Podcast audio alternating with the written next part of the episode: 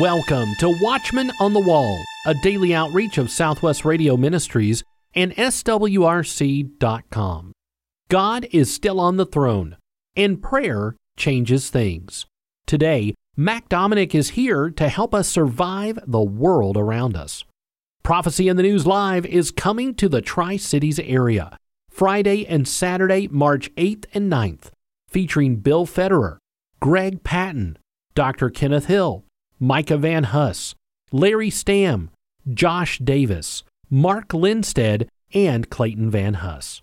The latest details on the march toward a one-world system will be revealed, biblical mysteries will be uncovered, and you'll learn how to have true spiritual victory in the invisible war on the saints. Biblical artifacts from Israel will be on display, with an archaeologist there ready to answer your questions. Friday and Saturday, March 8th and 9th, at Antioch Baptist Church in Bristol, Virginia. Call 1-800-652-1144 or visit the events page at our website, swrc.com. Tickets for this special event are free, but seating is limited. Don't be left behind. Register today. 1-800-652-1144. Clayton Van Huss had the opportunity to sit down and visit with author and speaker Mac Dominick to discuss how you and I can survive the world today with all the chaos that is around us.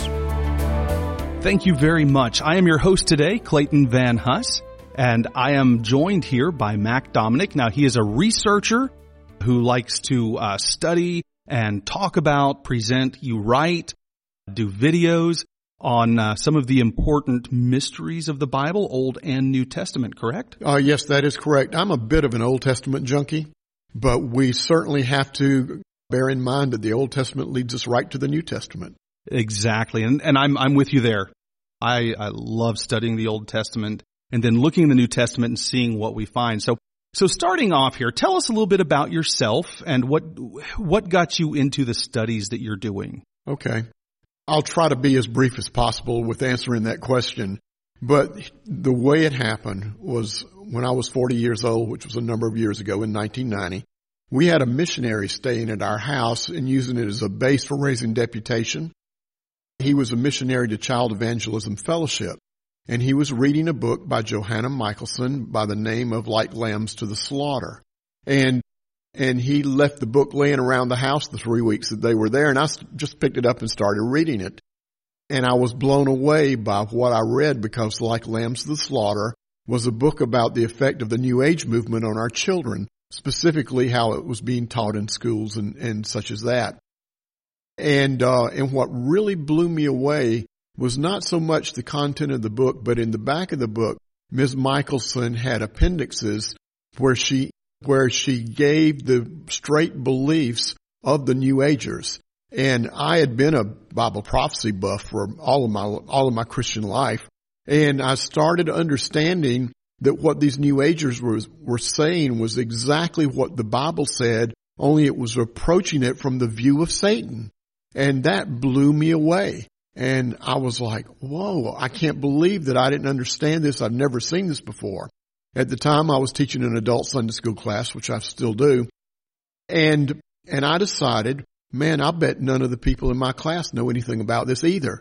And so I did a 2-week program on the New Age movement. After the first week, members of my class started coming to me and said, Mac, you know, they are teaching this to our kids in school. We didn't know what it was. But what you described is exactly what they're teaching our children. And that blew me away again. And I can remember sitting in church before the worship service at that same day between Sunday school and church, and thinking and praying, Lord, if they didn't know this, if this is here in South Carolina, I've only thought it happened in places like New York or California or places where they were more liberal than the Bible Belt. And I just couldn't believe they were getting it in our schools in South Carolina. And so I said, Lord, somebody's got to tell them. People have got to understand this. And I didn't get an audible voice or an angel appearing to me from heaven or anything like that. But the Lord seemed to say to me, yes, and you're going to do it. And at that point, I was never so driven to do anything in my life as I was to get that message out. And when you get into the New Age movement, that leads you to studying the New World Order. That leads you to studying all kinds of things, mythology, demonology, all sorts of things that you never even thought about studying before. And so you become a jack of all trades and master of none. Exactly. And you talk about the New Age. And this is not a new thing. In my studies, as an archaeologist, one of the things I study are the gods of Canaan, which means I also study the gods of Mesopotamia and the gods of just all over the ancient Near East and the mythologies there. And all of this in the New Age is nothing new. This has been around. It's the same story. It's the same story you get in archaeology of the gods and goddesses. And what we have to realize is that mythology over the years has turned into something that we see as fairy tales.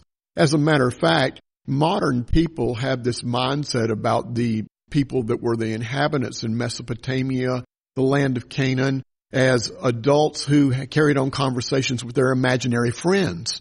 But these people were intelligent, empire builders, fantastic stonemasons, and all of the skills that they had with the technology that was available to them.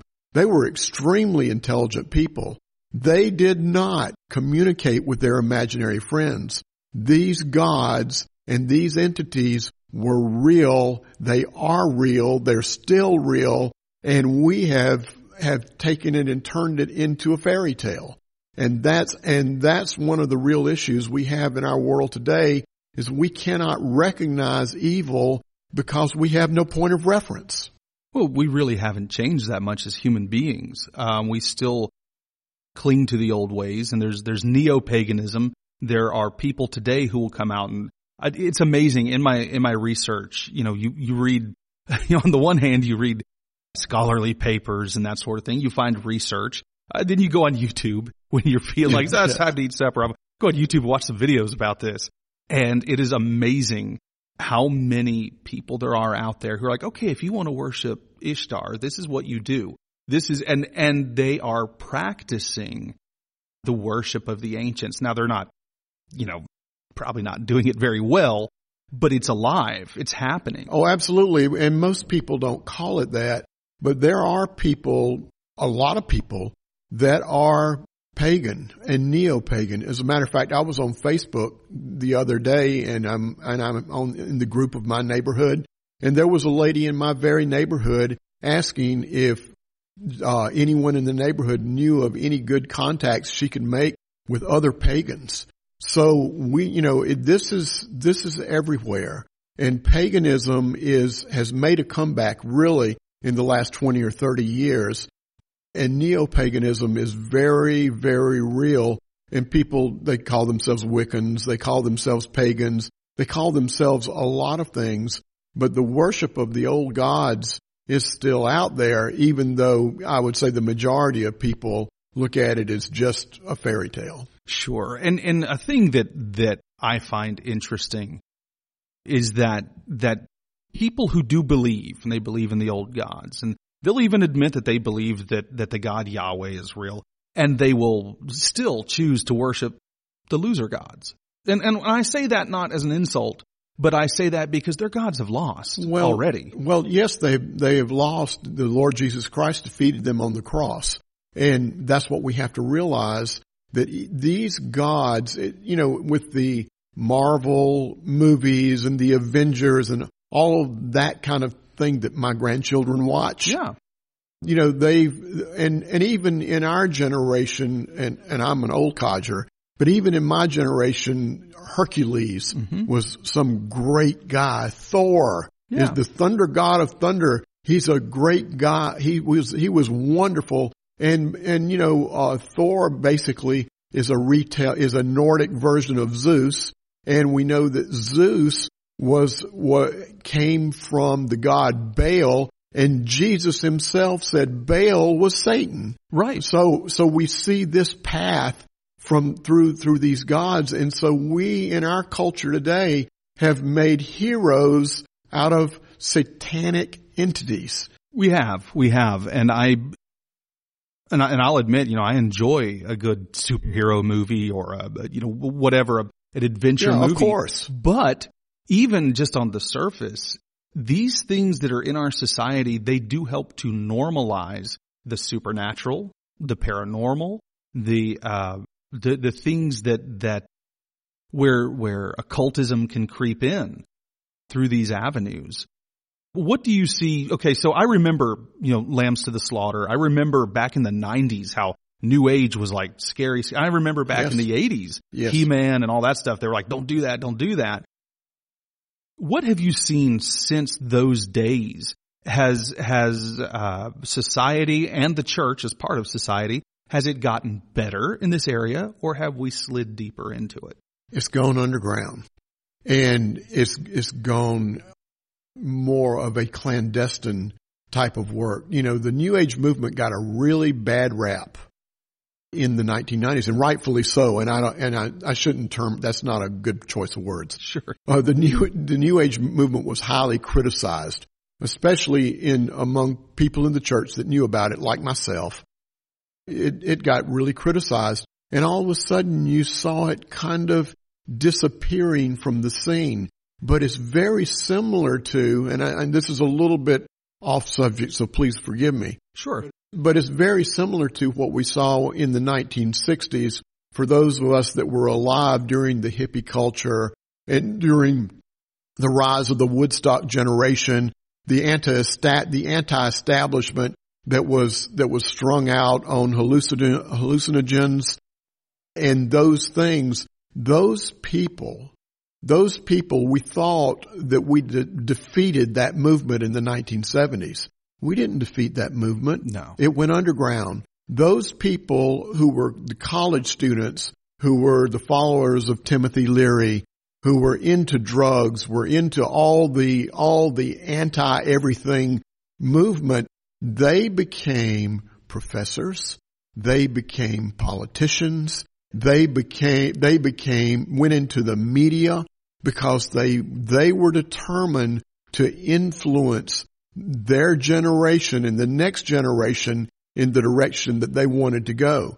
They found that the direct frontal assault did not really work. So they went into a more clandestine type of approach, the piecemeal functionalism approach, piece by piece, erode what they didn't believe in and what they didn't approve of. But the interesting thing is and what we have to understand, is that the primary way of accessing demonic influence is transcendental meditation, hypnosis, and hallucinogenic drugs. Those are the three prime ways to access the spirit world, the evil spirit world. I'm not talking about God and we do that through the Word of God and the Holy Spirit. But those are the three methods by which people would access the demonic world. And what happened? We had all of these demonic philosophies that became embedded in college universities, in the media, and in politics, and it went under the radar, so to speak, in the 70s and even in the 80s, and in the 90s it popped back up as a New Age movement, but then it settled back down. But now what we're seeing is the second generation of people that were taught these philosophies in our colleges and universities, and even K through 12 have been, as we see, have been completely indoctrinated in satanic, demonic, occultic, whatever you want to call it, philosophy. And that's what we're fighting with the younger generation, with the vast numbers that are following all these crazy ideas in our society. It came from the 1960s and the occult influence primarily of drugs, because, at one time LSD was perfectly legal. Right. And I mean, and other drugs were perfectly legal.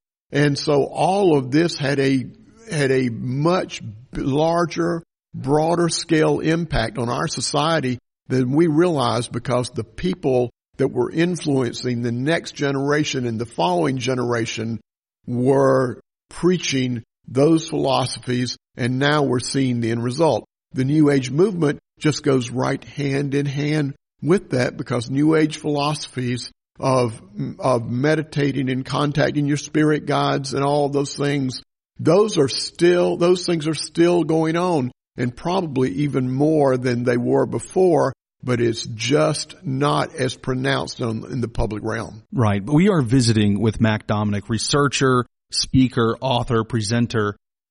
Okay, so you can find his resources on SWRC.com. Let me throw that in there. There you go. Mac, let me ask you a question, and I hope I'm not begging the question or leading. You let me know, but you've touched on a thing, and maybe I'm jumping ahead. You've touched on a thing, and I want to know. I see in everything you're saying a spirit of rebellion that no matter what form it takes, neo-paganism, intellectualism, New Age, whatever we want to call it. That's what I'm seeing. Do you see an underlying spirit of rebellion, and where is it coming from, and where is it going? Well, the spirit of rebellion has been with us since the Garden of Eden. Let's just put a point on it.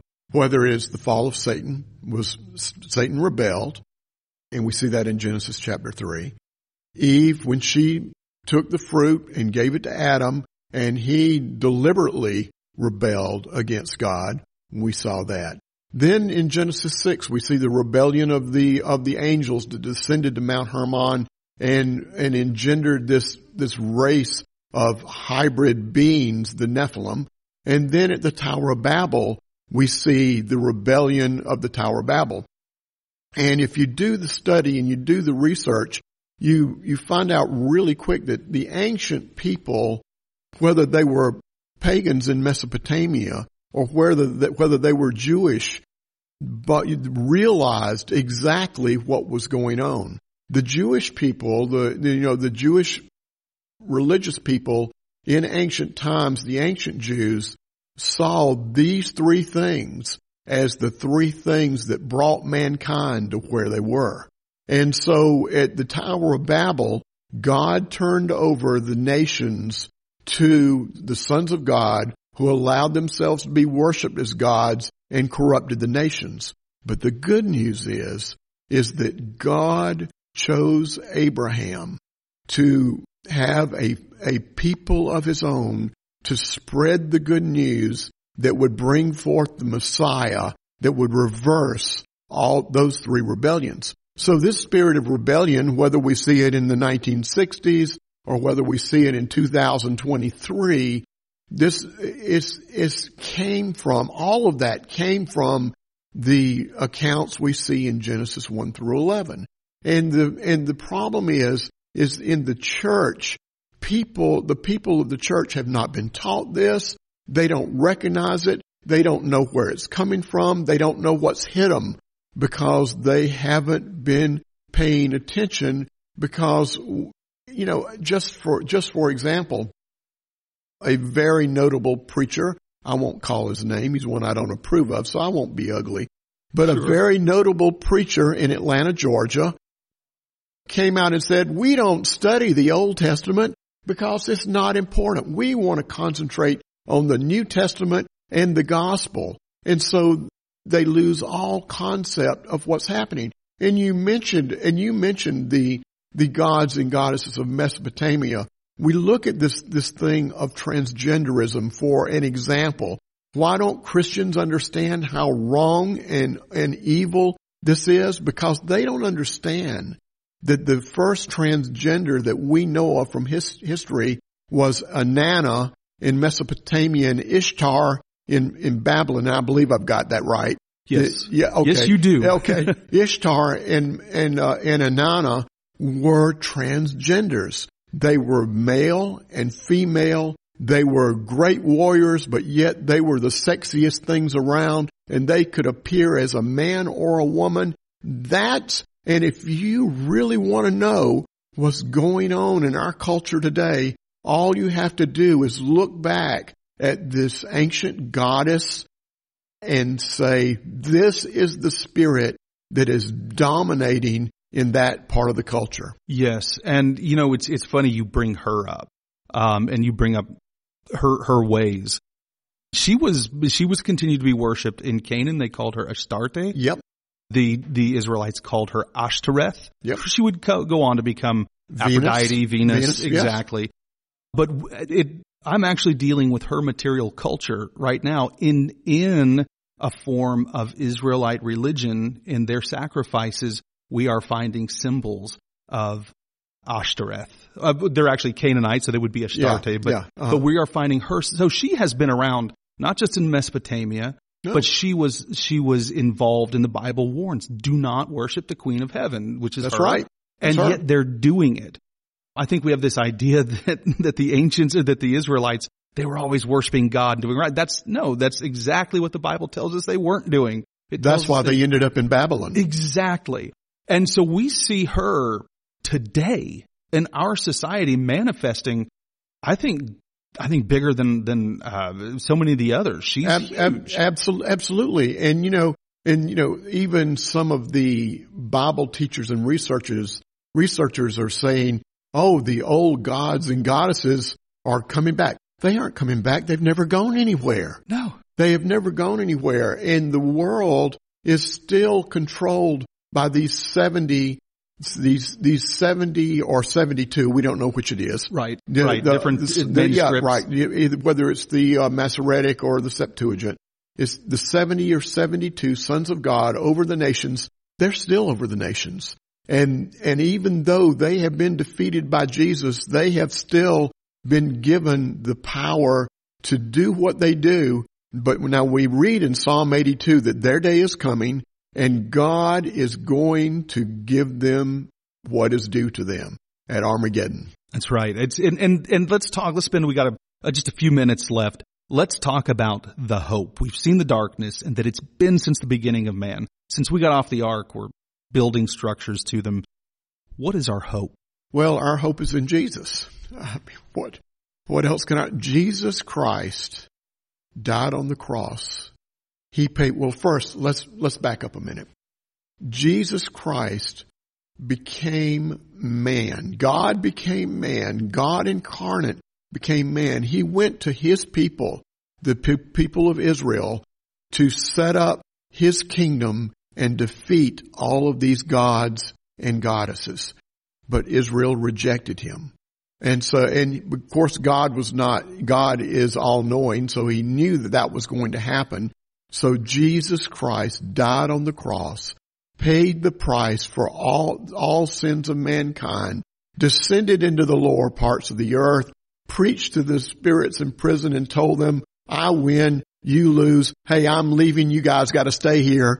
And he took with him the Old Testament saints whose sins were now washed away by his blood back to the presence of the Father. He sits at the right hand of the Father as our high priest and advocate, and he is going to come again as King of Kings and Lord of Lords. A lot of people think that he's king now. He's not king now. He's the high priest. And we are not building the kingdom of God. We're not advancing the kingdom of God. We are in training to be co-rulers with Christ in his kingdom, which he will set up when he comes and rule and reign for 1,000 years on earth and then for eternity in the new heaven and the new earth. And that's excellent. And what a hope we have. What do you say to maybe an unbeliever in Christ who is listening to us who says, I want this. I want a part of this. I want to follow Christ. With our last bit of time, what would you say? I would say, look at what Jesus did for you. Look at your life personally. Look at the fact that you are a sinner, just like I am a sinner. We have no hope. We are undone. We're at the mercy of the ancient gods. But Jesus made a way for you and I to participate, not only here on earth to spread the good news, but as I said, we're in training to rule and reign with him when he sets up his kingdom. Excellent. What a hope. What a happy, and that's the thing is we see so much darkness in the world, yet we have the light of Jesus Christ, and to put our faith in him, to trust in him, And he's going to come out victorious. Absolutely. The end of the book has been written. That's right. And we know who he is. He's the morning star. He is the one. We know how it's all going to end. That's great. So we've been speaking with Mac Dominick here today. Go to SWRC.com to look for some of his resources. You can find books, DVDs. He is an excellent teacher. He is a researcher, a man who does his due diligence. And we just want to thank you, Mac, for being here with us. Oh, it is my pleasure. Great. And thank you so much for listening. The conversation we've been listening to between Clayton Van Huss and Mac Dominick was recorded during our prophecy conference in Columbus, Ohio last October. Now available for the first time, the entire Columbus, Ohio prophecy conference.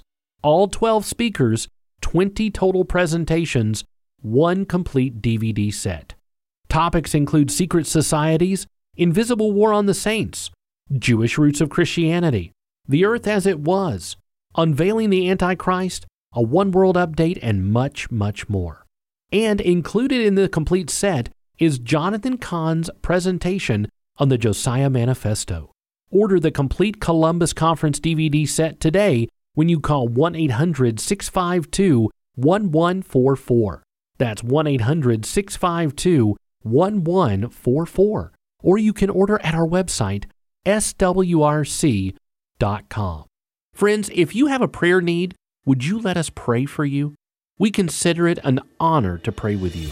Prayer requests come in from all over the country through the mail, on the phone, and now through a special email address, prayer@swrc.com. That's prayer@swrc.com. Or you can always just give us a call, 1-800-652-1144.